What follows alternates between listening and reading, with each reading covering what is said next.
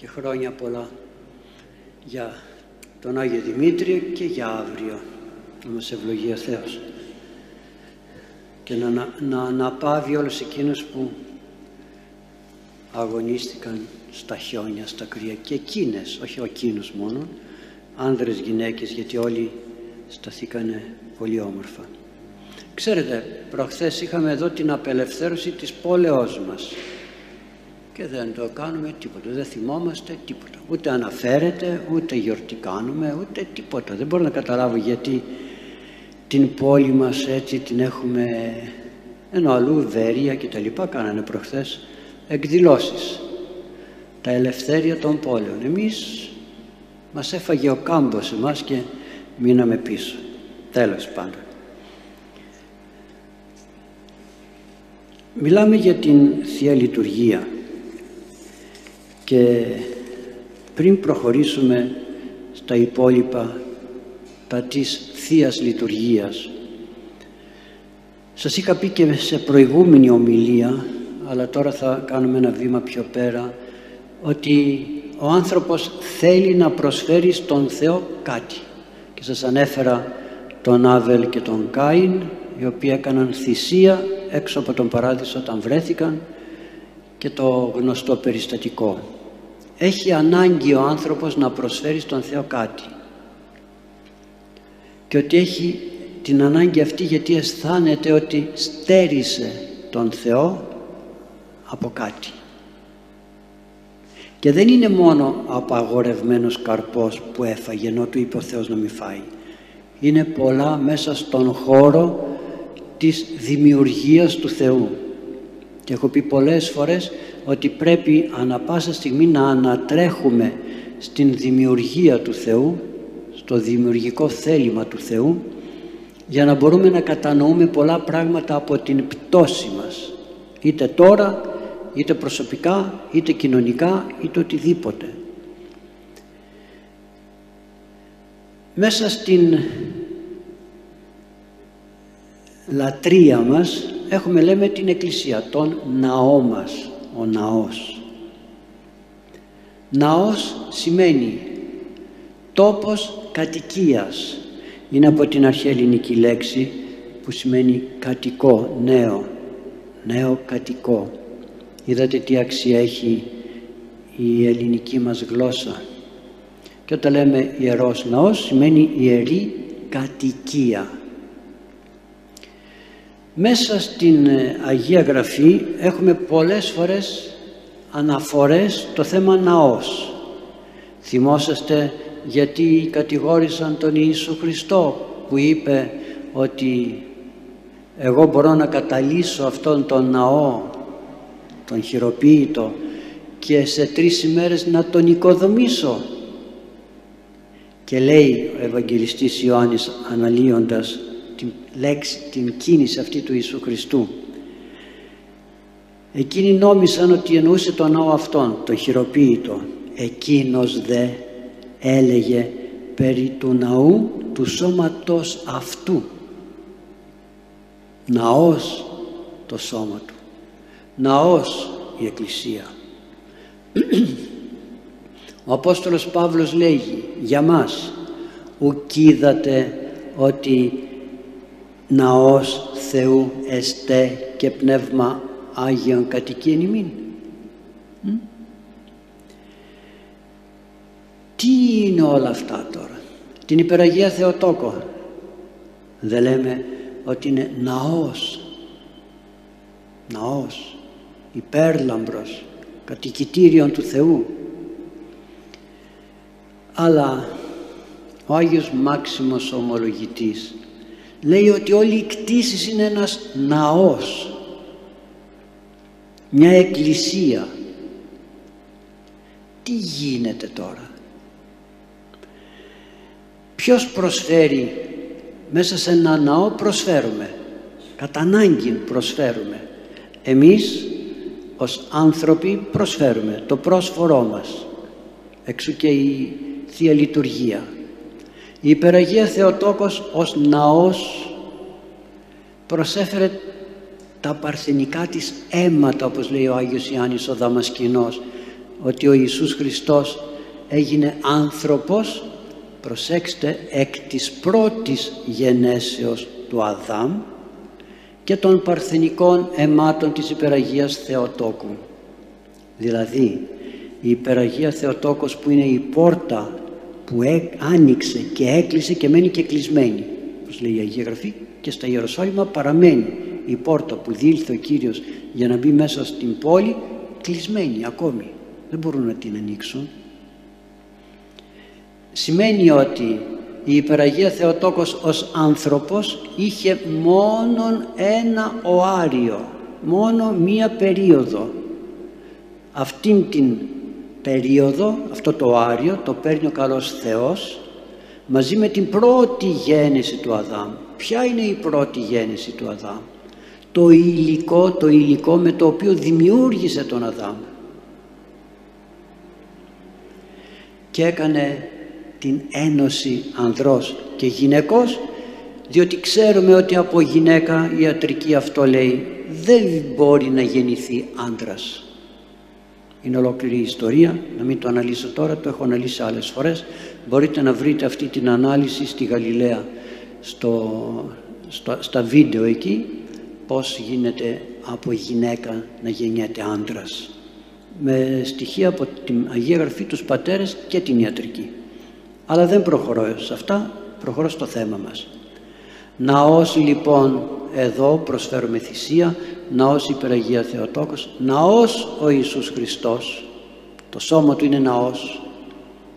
Που σημαίνει ότι μέσα σε αυτούς τους ναούς να το πω έτσι τελείται μία θυσία, ένα μυστήριο. Το μυστήριο της ενανθρωπίσεως στην υπεραγία Θεοτόκο το μυστήριο της Θείας Κοινωνίας σε μας πως κοινωνούμε σώμα και αίμα Χριστού και μπροστά μας βλέπουμε ψωμί και κρασί. Πως αυτό δεν είναι παράξενο γιατί; Διότι ο Θεός Λόγος στην Παλιά Διαθήκη ήταν άσαρκος χωρίς σάρκα φωνή άκουγε ο Μωυσής. Στην Καινή Διαθήκη στα χρόνια του Ιησού Χριστού είναι ο ένσαρκος λόγος ήρθε αυτός ο λόγος ο ίδιος. Ήρθε στην Καινή Διαθήκη στα χρόνια ενυνθρώπισε και πήρε σάρκα. Αυτός ο λόγος είναι και τώρα και σε μας αποκαλύπτεται όχι με φωνή όχι με σάρκα αλλά με ψωμί και κρασί. Και λέει τούτο εστί το σώμα μου τούτο εστί το αίμα μου δικά του είναι. Όλη η κτήση δικιά του είναι. Λέει ο Άγιος Μάξιμος Ομολογητής και την κάνει ό,τι θέλει αυτό εννοώ. Λέει ο Άγιος Μάξιμος Ομολογητής ότι όταν ο Θεός δημιούργησε τον κόσμο τον δημιούργησε με έναν σκοπό να προσφερθεί στον Θεό. Προσέξτε να προσφερθεί στον Θεό. Τα πάντα που έχουν δημιουργηθεί εξαρτώνται το λέει και η επιστήμη όλο το σύμπαν λέει περιστρέφεται γύρω από έναν άξονα και επεκτείνεται. Και δεν ξέρει γιατί επεκτείνεται. Και ο Άγιος Μάξιμος λέει ότι αυτός ο άξονας είναι πολλά χρόνια πριν, ε, όχι τώρα ότι είναι ο Θεός ο οποίος δημιούργησε τον κόσμο τον συγκρατεί όμως με την πρόνοιά του. Όλα είναι τελείως διαφορετικά το ένα με το άλλο αλλά δεν αντιπαλέει το ένα το άλλο. Δεν γίνεται ζημιά μέσα στην κτήση από την ίδια την κτήση. Και έχει σαν στόχο όλο αυτό να προσφερθεί στον Θεό στον καιρό εκείνο που πρέπει. Γι' αυτό και λέει τι λέει στην Αγία Γραφή; Ότι εν αρχή επίησε ο Θεός τον ουρανό και την γη εν αρχή αυτό το εν αρχή δεν λέει ξεκίνησε, άρχισε. Αλλά σημαίνει τόπο. Εν λαρίσι, δεν λέμε, λέγαμε στην έκθεσή μας. Εν λαρίσι. Το εν λαρίσι σημαίνει λάρισα, τόπος. Άρα πού, ποιος τόπος ήταν αυτός; Που λέγεται αρχή και μέσα σε αυτόν τον τόπο δημιουργήθηκε ο κόσμος δεν είμαστε αδέσποτοι το λέει πάλι η Αγία Γραφή. Ο Ιησούς Χριστός τι λέει; Εγώ είμαι η αρχή και το τέλος. Το α και το ω. Να την η αρχή. Ο Ιησούς Χριστός είναι η αρχή. Και ο Απόστολος Παύλος λέει κτισθέντες, κτιστήκαμε, πλαστήκαμε εν Χριστώ Ιησού επί έργης αγαθής ή να εν αυτής περιπατήσουμε. Βλέπετε λοιπόν ότι δεν είμαστε αδέσποτοι και όταν μιλάμε και λέμε στους εσχάτους χρόνους η έσχατη ημέρα, η έσχατη ημέρα, ποια είναι αυτή η έσχατη ημέρα; Είναι πάλι ο ίδιος ο Κύριος, λέει στην Αποκάλυψη. Εγώ είμαι ο πρώτος και ο έσχατος. Άρα δεν υπάρχει τίποτε αδέσποτο και έξω από τα όρια όπως λέει και ο Άγιος Μάξιμος που έχει θέσει ο καλός Θεός στη δημιουργία του τίποτα. Άρα λοιπόν ο ναός μας τώρα είναι εδώ για να προσφέρουμε στον Θεό. Γι' αυτό και λέμε τα σα εκ των σών σι προσφέρομαι δεν έχω εγώ κάτι καλό να σου προσφέρω Άρα αυτά που έχουν δικά σου από τα δικά σου και σου τα προσφέρω. Και να σας πω και κάτι. Ο κόσμος που δημιουργήθηκε από τον Θεό λέμε ότι δημιουργήθηκε σε σχέση με το ότι ο άνθρωπος θα έπεφτε. Αυτό είναι πολύ ταπεινωτικό για τον Θεό. Άλλο ήξερε ο Θεός ότι θα έπεφτε ο άνθρωπος κι άλλο δημιουργώ έναν κόσμο τέτοιο που να ταιριάζει σε έναν άνθρωπο. Διότι, διότι τότε ο Θεός δημιούργησε τον κόσμο εξαρτώμενος από την δική μας πτώση. Άρα δεν ήταν Θεός αφού εξαρτάται από μας ο κόσμος θα λειτουργούσε με τον ίδιο ακριβώς τρόπο που λειτουργεί και τώρα αν δεν έπεφτε ο Αδάμ. Προσέξτε με τον ίδιο τρόπο. Οι άνθρωποι θα πολλαπλασιαζόντουσαν με τον ίδιο τρόπο. Μέσα στον παράδεισο είπε το αυξάνεστε και πληθύνεστε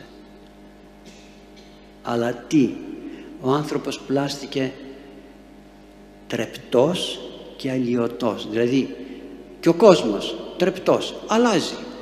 Δεν είπε ο Κύριος ότι την βλαστισά του η γη βοτάνιν χόρτου να βγάλει χόρτο, να βγάλει φυτά τα οποία θα κάνουν καρπό και τα λοιπά. Τι είναι αυτά, αλλαγές είναι. Δεν είπε έβαλε τους φωστήρες να ξεχωρίζει τη νύχτα από την ημέρα. Τι είναι αυτό, αλλαγές μέσα στη δημιουργία. Αλλαγές. Αλλά όχι αλλοιώσεις. Αλλαγές που δεν φέρουν καταστροφή, δεν φέρουν ζημιά.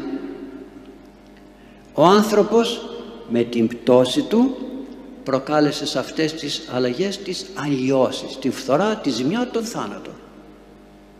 Γι' αυτό και η πορνεία είναι μεγάλη αμαρτία. Το ανέλησα σε μια ερώτηση Τετάρτης ή Κυριακής, δεν θυμάμαι. Δεν είναι γιατί αυτή καθεαυτή πράξη φταίει. Όχι αυτή καθεαυτή όπως την βλέπουμε. Γιατί και στον γάμο έτσι είναι.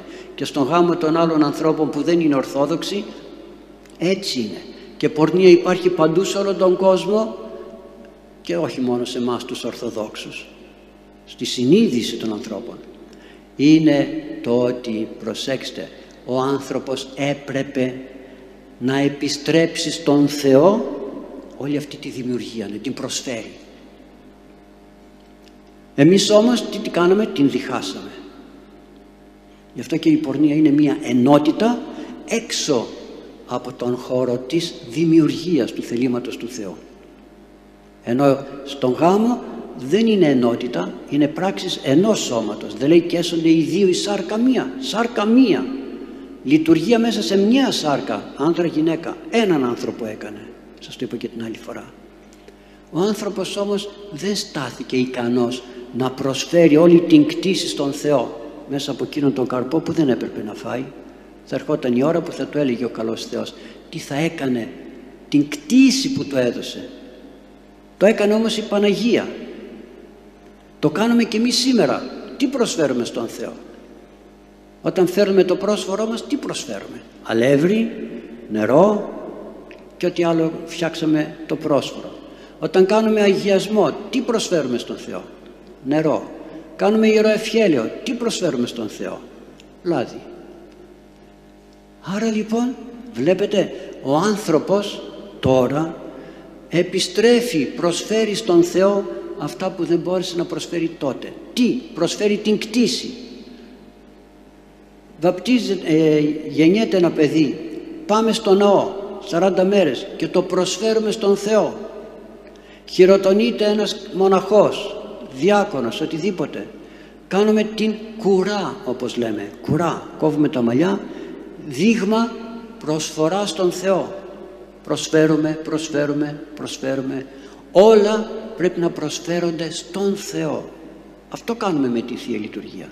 Ερχόμαστε να προσφέρουμε στον Θεό αυτά που δεν μπορέσαμε τότε να προσφέρουμε και επειδή αυτά που προσφέρουμε τώρα στον Θεό είναι φτωχά, ταπεινά μέσα από την αμαρτία μας, τον εγωισμό μας γι' αυτό παίρνουμε και λέμε Κύριε εγώ σου τα έδωσα κάντε εσύ σώμα και αίμα δικό σου και στα προσφέρουμε ως σώμα και αίμα δικός σου τα σά εκ των σών προσφέρουμε και μάλιστα λέει σε ύμνους της Εκκλησίας μας και σε ευχές της Θείας Λειτουργίας ότι ο Ιησούς Χριστός είναι ο προσφέρον, αυτός που προσφέρει, αυτός που προσφέρεται και αυτός που προσλαμβάνει. Δηλαδή έχω έναν δίσκο και προσφέρω. Τι προσφέρω, αυτό που προσφέρω είμαι εγώ. Ο Ιησούς Χριστός προσφέρω, εγώ Ιησούς Χριστός προσφέρω τον εαυτό μου. Σε ποιον τον προσφέρω, στον εαυτό μου δεν μπορούσε να προσφερθεί πουθενά άλλο. Όταν λέει εξηγόρασας ημάς εκ της κατάρας του νόμου, μας αγόρασες.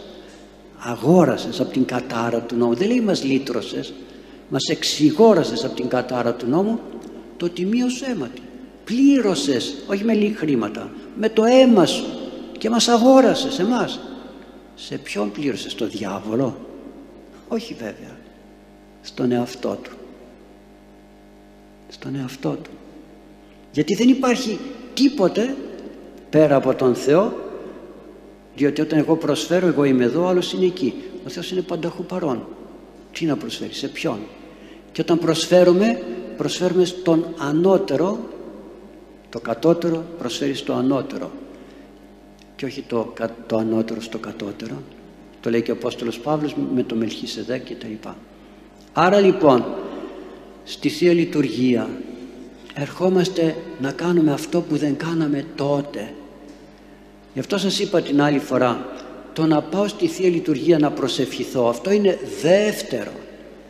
Αξία έχει αξία έχει αλλά όταν κάθομαι στο δεύτερο και δεν κοιτάω το πρώτο να πω Κύριε σήμερα Κυριακή ήρθα και σου προσφέρω τον εαυτό μου σου τον προσφέρω σου τον προσφέρω και έρχεται ο Κύριος και μας λέει στο τέλος ευλογία Κυρίου και έλεος έλθει επί σε. Μου πρόσφερες τον εαυτό σου και εγώ σου προσφέρω ευλογία την ευλογία μου όχι του, του ιερέως. Τι έχει ο ιερεύς τίποτα δεν έχει. Σου προσφέρω εγώ ο Θεός την ευλογία διά του ιερέως βλέπετε το είπε και την άλλη φορά. Διά του ιερέως προσφέρω σε σένα την ευλογία μου για όλη αυτή την εβδομάδα. Μέχρι να ξαναέρθεις να πάρεις την ευλογία μου. Ξέρετε παλαιότερα επί Ιωρού Χρυσοστόμου οι άνθρωποι πηγαίνανε στις δουλειές τους αφού πρώτα περνούσαν από την εκκλησία προσκυνούσαν προσευχόντουσαν τους έλεγε δυο λογάκια ο Άγιος Ιωάννης ο Χρυσόστομος και έφευγαν στις δουλειές τους. Βλέπετε δεν βιαζόντουσαν δεν ξυπνούσαν παρά πέντε για να είναι ακριβώς στη δουλειά τους. Είχαν χρόνο να δουλέψουν. Άντε τέλειωσε το θέμα. Δεν υπάρχει Άγιος Ιωάννης ο Χρυσόστομος ο ιερεύς του χωριού μας της ενορίας μας δεν έχει τη δυνατότητα να μας μιλάει κάθε μέρα εγώ δεν έχω, εμείς οι άνθρωποι δεν έχουμε την δυνατότητα να ακούμε, να ακούμε, να ακούμε. Πρέπει και να πράξουμε κάποια πράγματα γιατί η εποχή μας είναι πιο πολύ πρέπει να είναι πρακτική, όχι θεωρητική από λόγια γεμίσαμε. Άντε, δεν πάω στην εκκλησία να ακούσω τον ιερέα. Να πάω στη δουλειά, να μένω εδώ γύρω, εδώ γύρω. Λέω παράδειγμα, και να μην περνάω από τον Άγιο Γεώργιο να προσκυνήσω δεν λέω να ανάψω το κεράκι γιατί θα πει κανείς ναι θέλεις να ερχόμαστε κάθε πρωί για να ανάβουμε κεράκια με τα εισπράτης. Άιντε καλά. Και όταν έφτιαξε αυτά τα δυο προσκυνητάρια εδώ που είναι τα ηλεκτρονικά, λέει κάποιος, άιντε πάλι ο παπάς γέμισε προσκυνητάρια γύρω γύρω, θα μαζεύει λεφτά. Τέλος πάντων, δεν πειράζει, ας λένε. Αλλά να μην περάσω, άντε δεν περνάω κάθε μέρα. Χθες, Αγίου Δημητρίου, χθες, Αγίου Δημητρίου. Μικρή γιορτή είναι, όχι.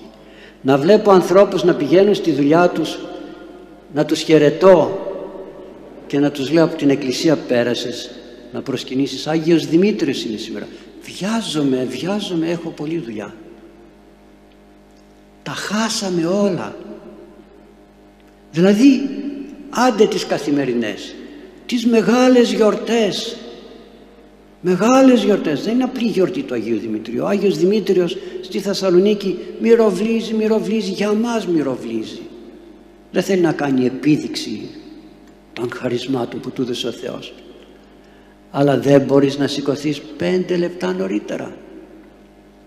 Αφού λέω λέω εάν ανακοίνωνα ότι εκείνη η μέρα του Αγίου Δημητρίου ή αύριο, μεθαύριο, Δευτέρα που δεν είναι σπουδαία γιορτή. Ο παπάς μοιράζει λαχνούς για να πάρετε δωρεάν οικόπεδα. Θα αρχόσασταν ε, μόνο θα αρχόμασταν και θα τσακωνόμασταν απ' έξω. Ποιος θα πρωτοπάρει λαχνό για, για το δωρεάν οικόπεδο; Βλέπετε πόσο ξεπέφτουμε, ξεπέφτουμε, ξεπέφτουμε. Το ναό μας τον έχουμε για να κάνουμε έναν γάμο και αυτόν δεν τον κάνουμε όπως πρέπει. Απ' έξω είναι η, η περισσότερη τελετή είναι απ' έξω. Μέσα όταν μπαίνουμε περιμένουμε και λέμε άντε παπά τελείωνε διάβαζε τα γρήγορα να φεύγουμε, να τελειώνουμε. Απ' έξω είναι η τελετή. Πώς θα έρθουμε, θα, τον υποδεχ, θα υποδεχθούμε την ύφη, θα κάνει ύφη γύρω από την εκκλησία, θα κάνει το γαμπρό να περιμένει, θα κάνουμε το, το, το καψόνι, θα κάνουμε το άλλο το καψόνι. Και αν είναι και στρατιωτικοί κάνουν και άλλα παλαβά πράγματα, λένε ανέβα πάνω και πίδα και κάνε και φτιάξε. Τι είναι αυτό, κάντα στο σπίτι άμα θέλεις, κάντα στο σπίτι, κάντα στο κέντρο.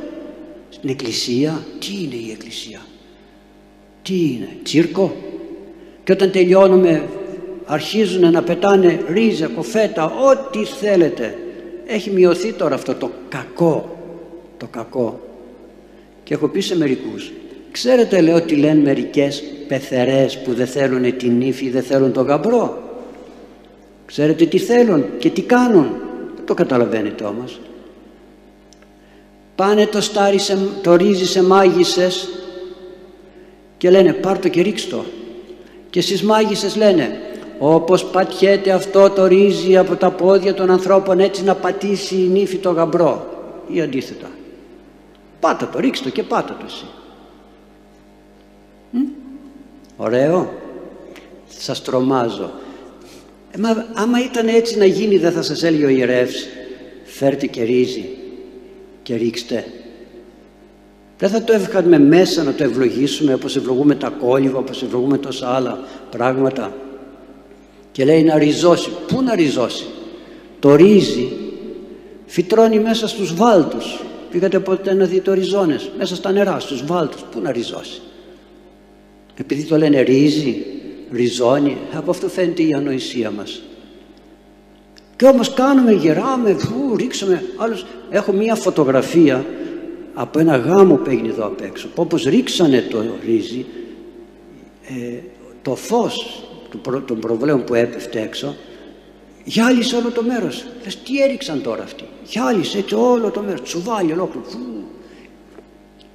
και μετά λέμε λέμε ξεκινάς το γάμο σου με τι με σπατάλι γιατί αυτό δεν θα πάει σε κανένα φτωχό να κάνει την άλλη μέρα φαγητό να κάνει μια σουπίτσα ούτε καν οι κότες δεν θα το φάνε γιατί θα πάει στο σκουπίδια.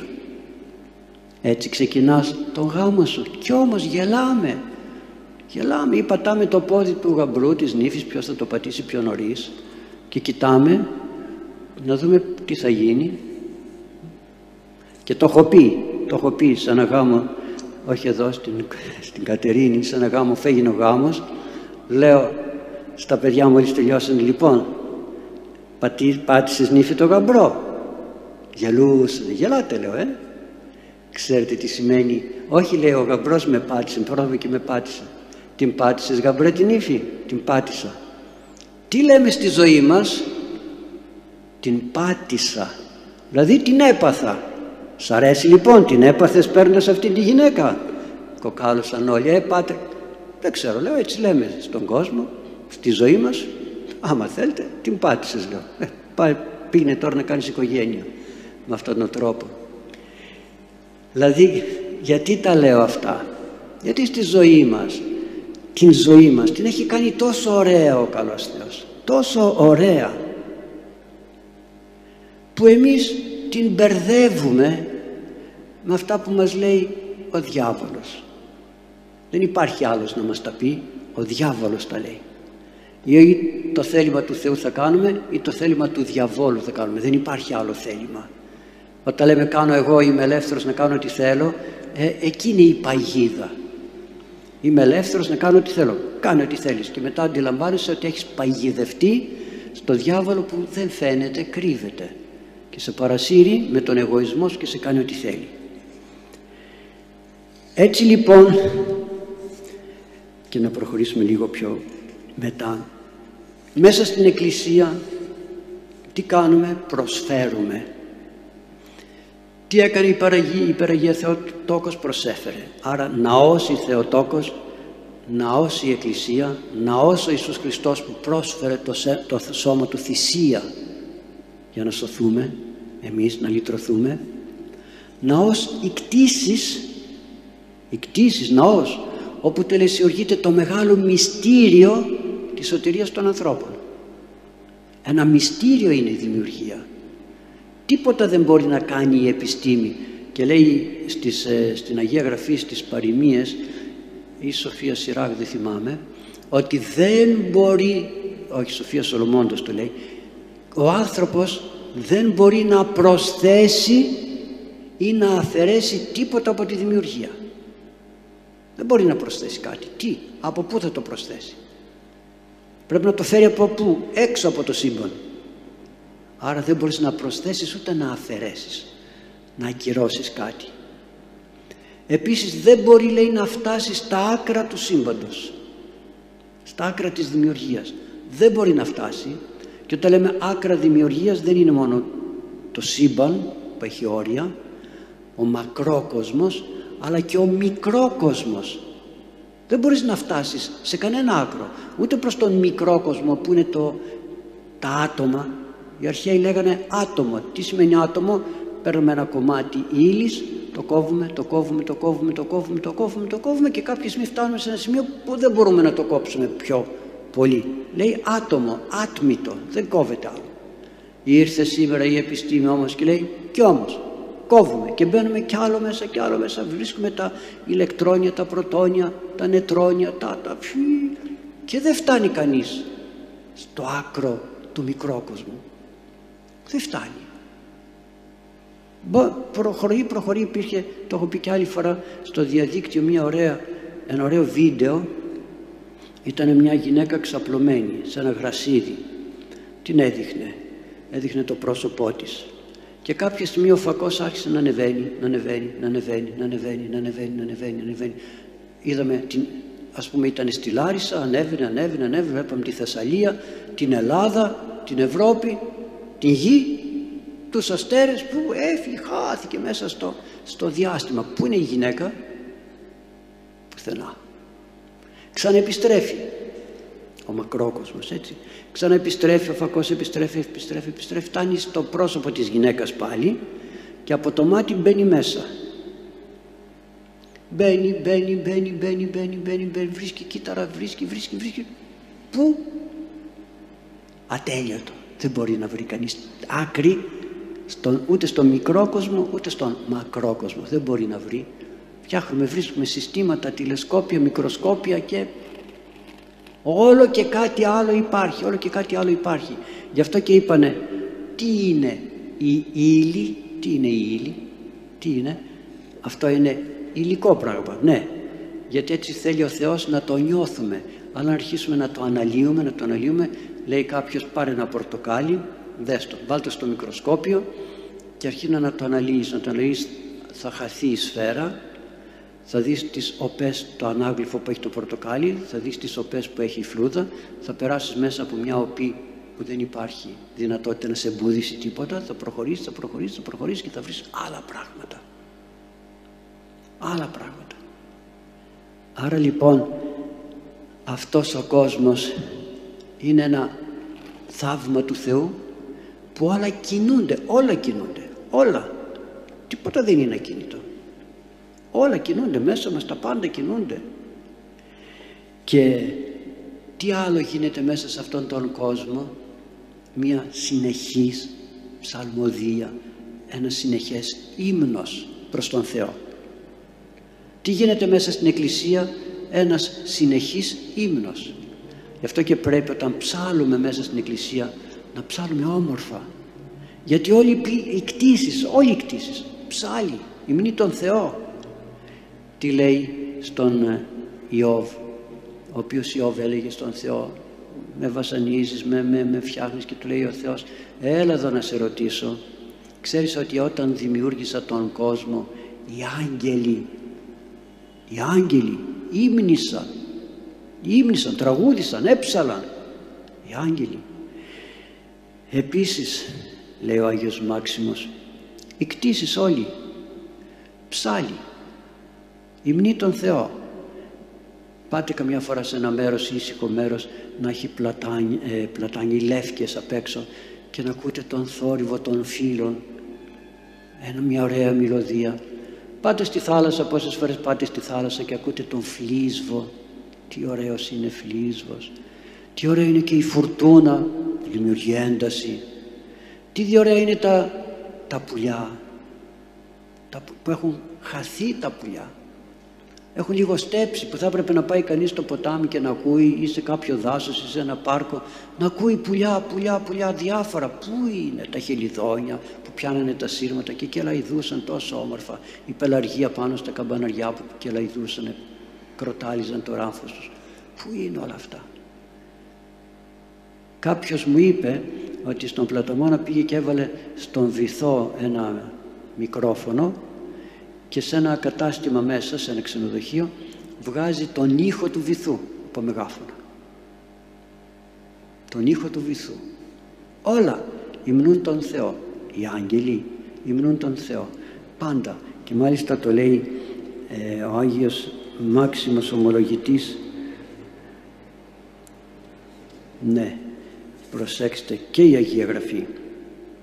Οι άγγελοι λέει ο Ιερός Χρυσόστομος δοξολογούν και προσκυνούν τον Θεό και στέλνουν αδιάκοπα και πολύ κατάνοιξη τους νικητηρίους και μυστικούς ύμνους τους.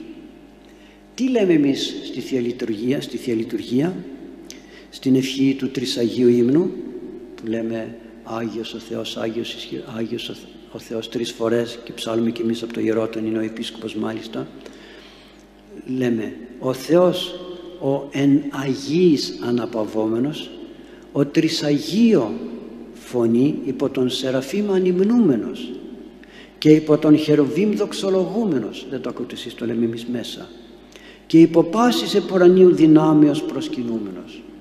Βλέπετε, δοξολογία, μπορούσαμε να καταλάβουμε τι γίνεται μέσα στο ιερό και γενικά μέσα στο ναό. Έχουμε τις εικόνες των Αγίων απάνω. Είμαστε εμείς κάτω. Τι σημαίνει; Και κοιμημένοι και ζώντες όλοι εδώ παρόντες. Και οι άγγελοι εδώ παρόντες. Ο ουρανός και η γη. Όλα συναντιόνται εδώ γιατί ο καλός Θεός δημιούργησε τον κόσμο για να είναι ενωμένος και όχι διχασμένος. Δεν την θέλει την αντιπαλότητα ο Θεός. Ενωμένος όχι διχασμένος. Γι' αυτό και μέσα στον γάμο δεν είναι ευλογία να τσακώνονται το ζευγάρι να τσακώνεται. Δεν είναι ευλογία. Πως είναι δυνατόν; Και από ανθρώπινης πλευράς δεν είναι δυνατόν αυτόν τον άνθρωπο που αγάπησες, που ερωτεύτηκες την άλλη μέρα να μην μπορείς να λειτουργήσεις έτσι ώστε να μην τον πικράνεις. Να μην τον πικράνεις. Πως είναι δυνατόν; Πως είναι δυνατόν; Αυτόν τον άνθρωπο που αγκαλιάζεις, που φυλάς, που λες είμαι ερωτευμένος μαζί σου πως είναι δυνατόν την άλλη μέρα να, να του λες λόγια πικρά; Δεν σφίγγεσαι, δεν μαζεύεσαι να πεις ε, τι πάω να κάνω τώρα; Τι πάω να πληγώσω τον άλλον; Και δεν θα πληγωθώ εγώ όταν πληγώσω τον άλλον και μετά θα πούμε συγγνώμη και τελειώσαμε. Είναι δυνατόν. Είναι δυνατόν. Γιατί δεν πνίγουμε αυτή τη φωνή που βγαίνει για να πληγώσει τον άλλον; Γιατί; Ειδικά στην εποχή μας. Ειδικά στην εποχή μας. Ε, είμαστε όλοι στην τσίτα, τσιτωμένοι, νεύρα, έτοιμοι να τσακωθούμε. Έτοιμοι να τσακωθούμε. Πήγα να βάλω βενζίνη προλίγου και έβαζα τη βενζίνη, ήμουνα στη θέση μου και πήγα μέσα στο ταμείο να πληρώσω.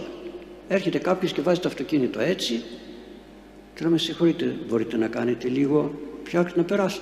Όχι, να περιμένεις. Ε, εντάξει, περίμενα. Και τι έγινε, και αυτός έβαλε βενζίνη και εγώ έβαλε. Τι κατάλαβε όμως, και ήταν μεγάλος, 60 χρονών. Τα παιδιά είναι καλύτερα. Τα παιδιά είναι καλύτερα.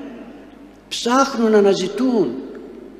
Μου έστειλαν ένα βίντεο και δεν ξέρω αν το είδατε, ένας νεαρός, νεαρός πήγε εκεί που βγαίνουν και τραγουδούν στα, στις τηλεοράσεις τραγουδούν και του λένε τι μπλου, είχε μια μαύρη μπλούζα και έγραφε ως εν ουρανό και επί της γης. Τι σημαίνει αυτό; Έλε είναι από το Πάτερ ημών. Δηλαδή αυτοί περίμεναν να ακούσουν ένα κοσμικό άνθρωπο. Σου λέει τι λέει αυτός τώρα; Να σας δείξω και το άλλο είχε και από πίσω κάτι παραστάσεις. Τι είναι αυτά θα τα ακούσετε στο τραγούδι.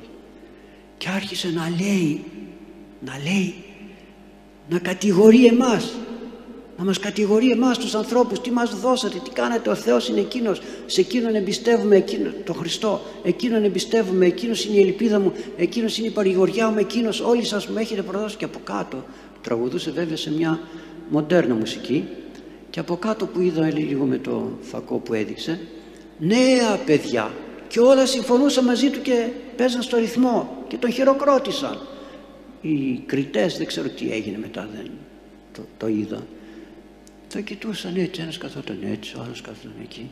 Σου λέει, τι μας λέει τώρα αυτός. Δείτε θάρρος, δείτε θάρρος και τόλμη ενός παιδιού.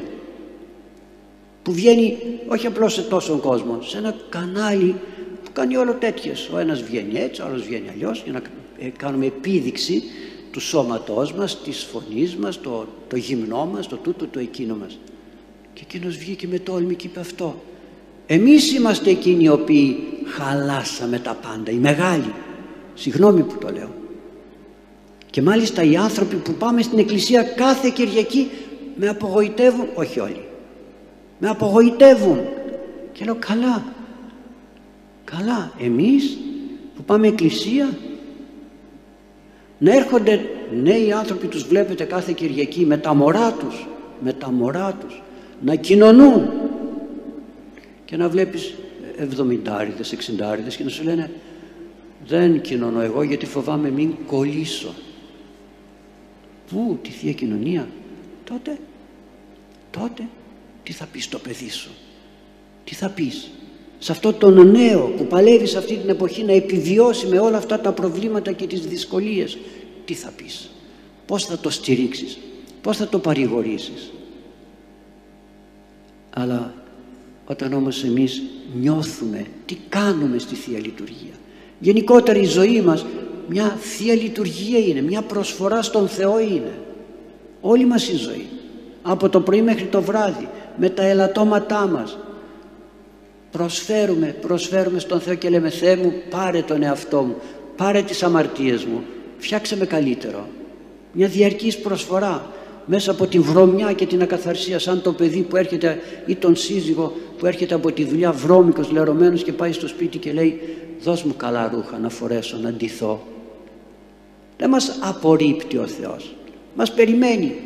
Το λέει δεύτε πρόσμε πάντες οικοποιώντες και πεφορτισμένοι καγώ αναπαύσω ημάς ελάτε σε μένα όλοι σας κουρασμένοι, προβληματισμένοι, ταλαιπωρημένοι από τι, από τις δουλειές από την αμαρτία, από τον αγώνα, από τον διάβολο που σας ταλαιπωρεί, που, που χίλια δυο, σε έριξε κάτω, σε έριξε στη λάσπη, σε έριξε στον βούρκο, έλα εδώ να σε αλλάξω, έλα να σε πλύνω, έλα. Και εμείς, όχι. Αγαπητοί μου, η Θεία Λειτουργία, πώς θα την αναλύσουμε με τη βοήθεια του Θεού σιγά σιγά. Θα μπούμε και στο πρακτικό μέρος και το θεολογικό Έπρεπε όμως να σας πω και αυτά. Μπορεί να σας φαίνονται λίγο κάποια πράγματα δύσκολα. Προσπαθώ να τα κάνω όσο γίνεται πιο κατανοητά. Αλλά είναι κάτι πολύ πολύ σπουδαίο. Όλη μας η ζωή είναι για να προσφερθεί στον Θεό. Τίποτα άλλο. Και παλεύουμε σε αυτή τη ζωή παλεύουμε προσπαθούμε, κουραζόμαστε, κοπιάζουμε. Ως μαθητές προσέξτε το είμαστε μαθητές δεν είπε ο Κύριος πορευθέντες μαθητεύσατε άρα λοιπόν είμαστε όλοι μαθητές. Και οι μαθητές τι κάνουν; Διαβάζουν προσπαθούν και στο τέλος δίνουν εξετάσεις. Στο τέλος. Άρα λοιπόν παλεύουμε προσπαθούμε διορθωνόμαστε ακούμε τι θέλει ο καλός Θεός και στο τέλος αφού τελειώσει το μάθημα για μένα, για σένα, για τον έναν και τον άλλον και δεν ξέρουμε πότε θα τελειώσει αυτό το μάθημα θα μας πει ο Κύριος φτάνει όσο αγωνίστηκες, όσο διάβασες, όσο μελέτησες, όσο πάλεψες φτάνει. Έλα για εξετάσεις. Να σε εξετάσουμε τώρα και όταν θα έρθει η ώρα να μας εξετάσει ο Κύριος δεν θα ρωτήσει πολλά. Θα το, το έχω πει και άλλη φορά. Ένα θα ρωτήσει από εδώ είναι η αιώνια ζωή η Βασιλεία του Θεού. Εγώ ως Θεός μόνο θα σε αναστήσω θα σε ανορθώσω. Εσύ έχεις ζωή για να μπεις στη Βασιλεία του Θεού. Εγώ δεν θα σου δώσω ζωή τώρα. Την αιώνια ζωή δεν σου τη δίδω τώρα δεν θα μας τη δώσει τώρα ο Θεός τότε την αιώνια ζωή την παίρνουμε εμείς από εδώ. Από εδώ εμείς την προσλαμβάνουμε. Και εκεί θα πει ο Κύριος έχεις αιώνια ζωή; Δεν έχω όπως οι Παρθένες έχεις λάδι; Δεν έχω τι να σε κάνω. Και πότε την παίρνουμε την ζωή; Όταν λέει ο Κύριος ο τρόγων μου τον σώμα και πίνω μου το αίμα έχει εν αυτό ζωή αιώνιο. Έχει όχι λαμβάνει έχει. Δεν του δίδω εγώ. Έχει το έχει μέσα του είναι το εισιτήριο το έχω μέσα μου. Κοινωνώ το σώμα και το αίμα του Χριστού για να έχω όχι τότε από τώρα. Τότε απλώς ο Κύριος θα με ρωτήσει έχεις ζωή; Δεν έχω. Δεν μπορώ να σε βάλω εδώ μέσα. Δεν μπορείς να ζήσεις. Όπως λέμε κάποιον που είναι λιπόθυμος πάμε να το σηκώσουμε έχεις κουράγιο να σταθείς; Όχι θα ξαναπέσεις κάτω πάλι. Και να σε σηκώσω πάλι θα πέσεις κάτω. Αναπνέει δεν αναπνέει. Αφού δεν αναπνέει τι να τον κάνουμε το σηκώσουμε θα πέσει κάτω. Έτσι και ο καλός Θεός. Έχεις ζωή εγώ σε σηκώνω. Ανάσταση σε σηκώνω. Εσύ έχεις ζωή; Όχι. Ε, θα ξαναπέσεις κάτω. Και εδώ μέσα να σε βάλω πάλι κάτω θα πέσεις. Όλα χαμένα έτσι λοιπόν αγαπητοί μου προχωρώντας στη Θεία Λειτουργία ας καταλάβουμε τούτο ότι όλη μας η ζωή είναι μία προσφορά στον Θεό. Όλη μας η ζωή είναι προσφορά στον Θεό. Και μακάρι τώρα να την προσφέρουμε τη ζωή μας όπως είναι. Όπως είναι. Αλλά περιμένοντας να μας την δώσει λίγο αλλαγμένη. Λίγο αλλαγμένη και λίγο αλλαγμένη και λίγο αλλαγμένη για να φτιάξουμε τον άνθρωπο που εκείνος έπλασε τότε. Όσο μπορούμε. Το καθαρίσουμε, το καθαρίσουμε, το καθαρίσουμε. Τι πάμε στο καθαριστήριο. Πάω τα ρούχα μου στο καθαριστήριο μου. Τα δίνει πίσω καθαρά. Τα ξαναπάω, τα ξαναπέρνω, τα ξαναπάω, τα ξαναπέρνω. Έτσι και ο εαυτός μου. Το δίδω στο καλό Θεό. Το έχω πει και άλλη φορά. Γιατί μπήκε στον Ιορδάνη ο Ιησούς Χριστός αφού δεν είχε αμαρτίες. Στον Ιορδάνη έμπαιναν όσοι είχαν αμαρτίες ο Κύριος λέει μπήκε και βγήκε αμέσως γιατί δεν είχε τι να εξομολογηθεί. Εξομολογούνται οι άνθρωποι. Ε, δεν μπήκε ως κάτι το βρώμικο, το λερωμένο. Μέσα στο νερό ρίχνουμε τα λερωμένα ρούχα. Ρίχνουμε όμως και το σαπούνι. Το σαπούνι που μπαίνει μέσα δεν είναι λερωμένο. Μπαίνει για να πλύνει τα υπόλοιπα έτσι και ο Ιησούς Χριστός μπήκε στον Ιορδάνη μπήκε στο νερό ως σαπούνι για να μας καθαρίσει ως απορριπαντικό για να μας καθαρίσει. Και μας περιμένει και μας λέει έλα φέρε τον εαυτό σου τον λερωμένο τον βρώμικο. Πάρ τον όμως πίσω και κράτα τον καθαρό. Και αν τον ξαναλερώσεις ξαναφέρ τον και όταν τελειώσει η ζωή μας να μας πει το μάθημα όταν τελειώσει το μάθημα να το πω έτσι το σχολείο να μου πει έλα να δώσεις εξετάσεις για να σε εξετάσω. Έχεις ζωή γιατί η ζωή χάνεται με τη βρωμιά. Όπως το άρωμα με τη βρωμιά χάνεται.